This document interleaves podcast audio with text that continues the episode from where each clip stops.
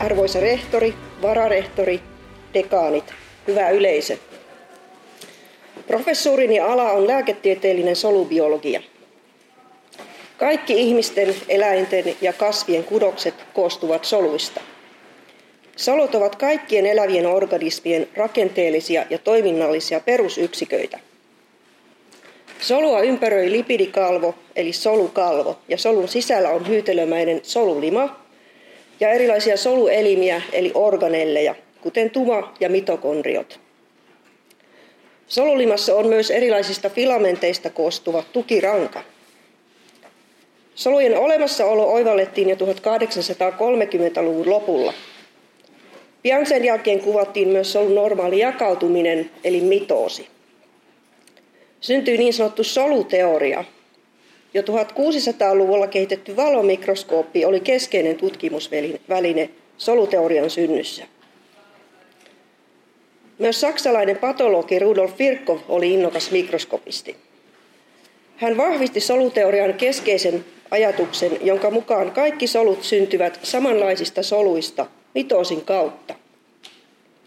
Tämä kuvosi aiemmin vallalla olleen alkusyntyteorian, jonka mukaan spontaani sikiäminen oli mahdollista. Oli siis uskottu, että elottomasta aineesta voi itsestään syntyä elollisia olentoja. Virkov osoitti 1850-luvulla, että taudit aiheutuvat häiriöistä solujen toiminnoissa. Aiemmin oli ajateltu, että tautien syynä on kehon nesteiden epätasapaino.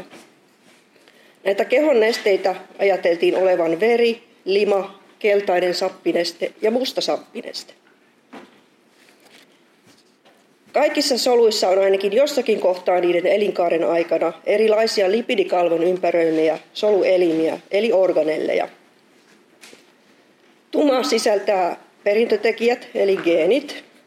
Mitokondriot muuntavat ravintoaineiden energian soluille käyttökelpoiseen muotoon, eli ATPksi. Soluliman kalvosto keskittyy proteiinien tuottamiseen tumasta tulevien ohjeiden mukaisesti. Ja lysosomit ovat kalvon ympäröimiä rakkuloita, joiden sisältö on hapan, niiden kalvossa sijaitsevan protonipumpun toiminnan ansiosta. Lysosomien sisällä on lukuisia happamassa ympäristössä viihtyviä entsyymejä, jotka kykenevät hajottamaan proteiineja, hiilihydraatteja, rasvoja ja nukleenihappoja, eli kaikkia niitä makromolekyylejä, joita soluista löytyy. Lysosomeihin tulee hajotettavaa aineesta sekä solun sisältä että solun ulkopuolelta. Ja kuljetus tapahtuu kalvon ympäröimien rakkuloiden avulla. Soluliman materiaalia ja organelleja lysosomeihin kuljettavaa reittiä kutsutaan autofagiaksi. Nimitys tulee kreikan kielen sanoista, jotka tarkoittavat itse syömistä. Autofagia on oman tutkimukseni kohde. Autofagiareitin ensimmäinen vaihe on autofagosomin muodostuminen.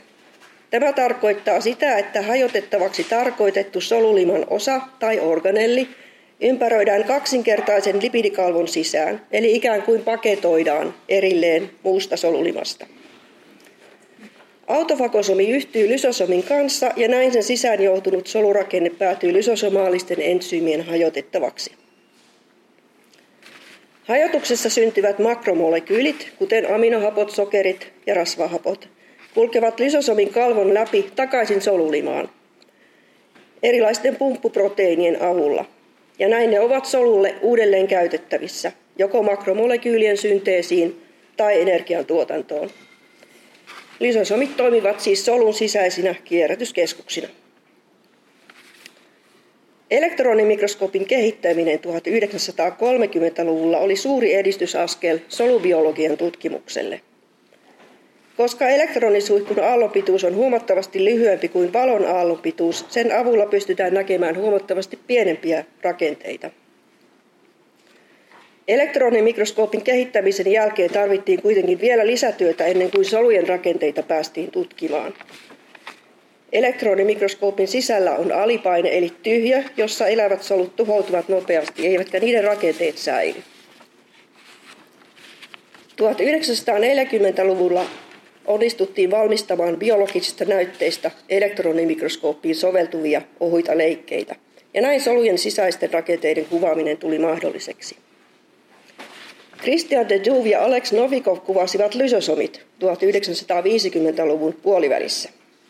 Ja de Duve sai yhdessä kahden muun tutkijan kanssa Nobelin palkinnon 1974. Palkinto myönnettiin solujen rakenteellista ja toiminnallista organisaatiota koskevista tutkimuksista. Autofagia kuvattiin ensimmäisen kerran jo 1950-luvulla luvun lopulla, pian sen jälkeen kun lysosomit oli kuvattu.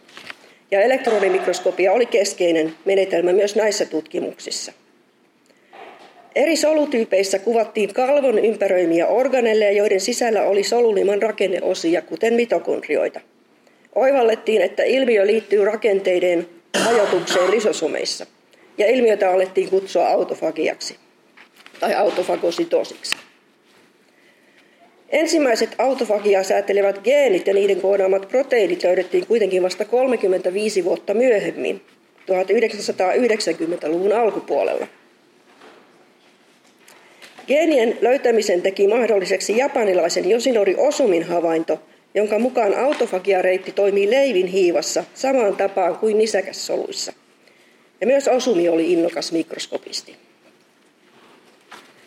Leivinhiiva on erinomainen genetiikan malliorganismi.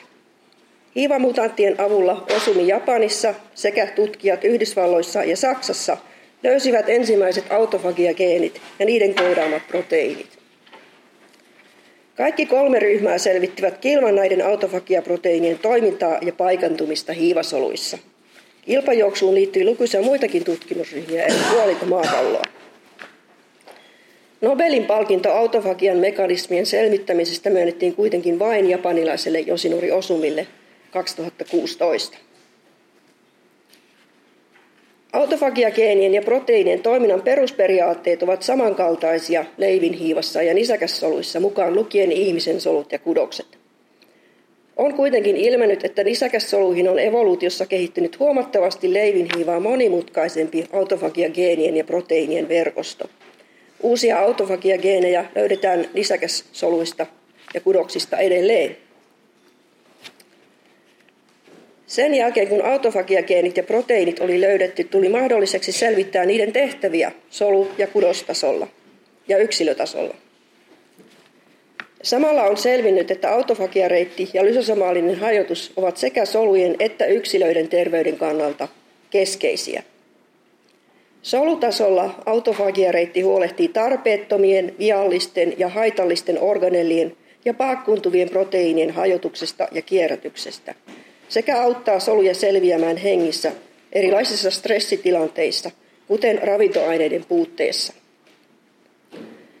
Yksilötasolla autofagiareitin hyödyt ovat myös ilmeiset. Se auttaa sekä synnynnäistä että hankittua immuunipuolustusta, estää solujen muuttumista syöpäsoluiksi pitää kantasolut kantasoluina, edistää hermosolujen toimintaa, edistää rasvojen aineenvaihduntaa ja jastaa ikääntymistä. Erilaisten koeeläinten avulla on osoitettu, että autofagiageenien toiminnan estäminen lyhentää elinikää ja kääntäen autofagiareitin toiminnan aktivoiminen pidentää elinikää. Autofagia ei kuitenkaan ole yksilölle pelkästään hyväksi. Autofagia on stressivaste, jonka joka auttaa soluja selviämään hengissä vaikeissa olosuhteissa. Ja niinpä myös syöpäsolut voivat aktivoida autofagiareitin ja pysyä sen ansiosta hengissä niukkaravinteisissa oloissa tai sytostaattihoidon aikana. Jos autofagiareitin toiminnassa on ongelma, esimerkiksi geenimutaation seurauksena, yksilö sairastuu. Taudin luonne riippuu mutatoituneesta geenistä, sekä yksilön muiden geenien luonteesta eli geneettisestä taustasta. Myös elintavoilla ja elinympäristöllä on vaikutusta. Tunnetaan useita perinnöllisiä sairauksia, joissa autofagiageenit ovat osallisena. Itse olen ollut mukana tutkimuksissa, joissa selvitettiin tietyn lysosomaalisen kalvoproteiinin toimintaa. Tästä proteiinista käytetään nimitystä LAMP2. Paul Saftikin johtama tutkimusryhmä Saksassa tuotti hiiriä, joilta oli poistettu LAMP2-geeni, ja niillä ei myöskään ollut proteiinia. LAM2-kalvoproteiinin puuttuminen johti solutasolla siihen, että autofagiareitille muodostui tulppa. Autofagosomien sisälle otetun materiaalin hajotus ei toiminut. Monissa hiirten kudoksissa soluihin kertyi suuret määrät autofagosomeja. Selvimmin tämä ilmeni sydän- ja luurankolihaksissa sekä myös maksassa ja haimassa.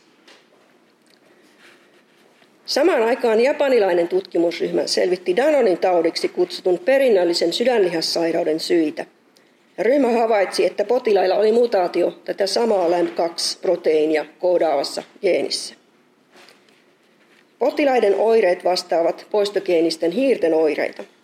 Potilaille kehittyy yleensä teini-iässä vaikea sydämen vajaatoiminta. Sydänlihaksen koko kasvaa, mutta supistuksen voima heikkenee. Ja potilailla ilmenee myös luurankolihasten heikkoutta. Tällä hetkellä Daronin tautia pystytään hoitamaan vain sydämen siirron avulla. Tautia aiheuttavien geenivirheiden selvittäminen on kuitenkin auttanut oikean diagnoosin löytämistä ja varmistamista. Monissa hermoston rappeumatauduissa hermosoluihin kertyy paakkuuntuvia proteiineja ja viallisia mitokondrioita. Tällaisia tauteja ovat esimerkiksi Parkinsonin, Alzheimerin ja Huntingtonin taudit. Toisaalta tiedetään, että autofankia on juuri se mekanismi, jonka avulla solut pystyvät hajottamaan ja kierrättämään sekä paakkuutuvia proteiineja että viallisia mitokondrioita. Autofagian osuutta monissa hermoston rappeumataudeissa tutkitaankin tällä hetkellä aktiivisesti eri puolilla maapalloa. Parkinsonin taudista kärsivien potilaiden hermosoluihin kertyy paakkuuntuvaa synukleini-nimistä proteiinia. Ja toisaalta monet Parkinsonin taudin riskigeenit koodaavat autofagiareitillä tai lysosomeissa toimivia proteiineja.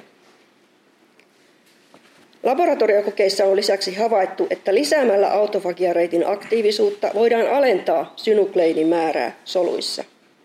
Ja Parkinsonin taudin eläinmalleissa autofagiareitin aktiivisuuden lisääminen vähentää hermosolujen kuolemaa. Myös taudin oireet vähenevät. Hoidon ajoitus on kuitenkin olennaista. Vain varhain aloitettu hoito auttaa näissä koeeläinmalleissa. Tällä hetkellä etsitään uusia tai jo kliinisessä käytössä olevia lääkeaineita, joiden avulla autofagiareittiä voitaisiin aktivoida tai estää. Autofagiareitin manipulaation toivotaan tulevaisuudessa hyödyntävän etenkin syöpien, hermoston rappeimasairauksien sekä infektiotautien hoitoa. Itse olen mukana Euroopan komission rahoittamassa tutkimuskonsortiossa, jonka tavoitteena on saada autofagia-tutkimuksen tulokset mahdollisimman tehokkaasti hyödyntämään terveydenhoitoa. Hankkeessa on mukana 15 tutkimusryhmää eri Euroopan maista ja Israelista. Ja lisäksi mukana on lukuisia yrityksiä ja kansallisia ja kansainvälisiä järjestöjä ja muita toimijoita – Konsortion tavoitteena on ymmärtää paremmin, miten autofagiareitti vaikuttaa erilaisissa fysiologisissa ja patologisissa tilanteissa sekä löytää uusia tapoja mitata ja seurata autofagiareitin aktiivisuutta potilaissa. Kuhunkin 15 tutkimusryhmään on rekrytoitu tohtoriopiskelija. Ja opiskelijoista on tavoitteena kouluttaa autofagiatutkijoita, joiden päätavoitteena on translationaalinen tutkimus. Toisin sanoen tutkimustulosten saaminen kliiniseen käyttöön. Lukuisissa tutkimuksissa on osoitettu, että solun sisäinen kierrätys autofagian ja lysosomaalisen hajotuksen välityksellä on olennaista solujen ja yksilöiden terveydelle. Autofagiareitin manipulaation toivotaan hyödyntävän etenkin syöpien, hermoston rappeumotautien ja infektiosairauksien hoitoa. Tarvitaan kuitenkin vielä paljon lisätyötä ennen kuin autofagiareitin aktiivisuuden säätelyä pystytään käyttämään hyväksi terveydenhoidossa. Tavoitteen saavuttamiseksi tarvitaan sekä lääketieteellisen solubiologian tutkimusta että kliinistä tutkimusta.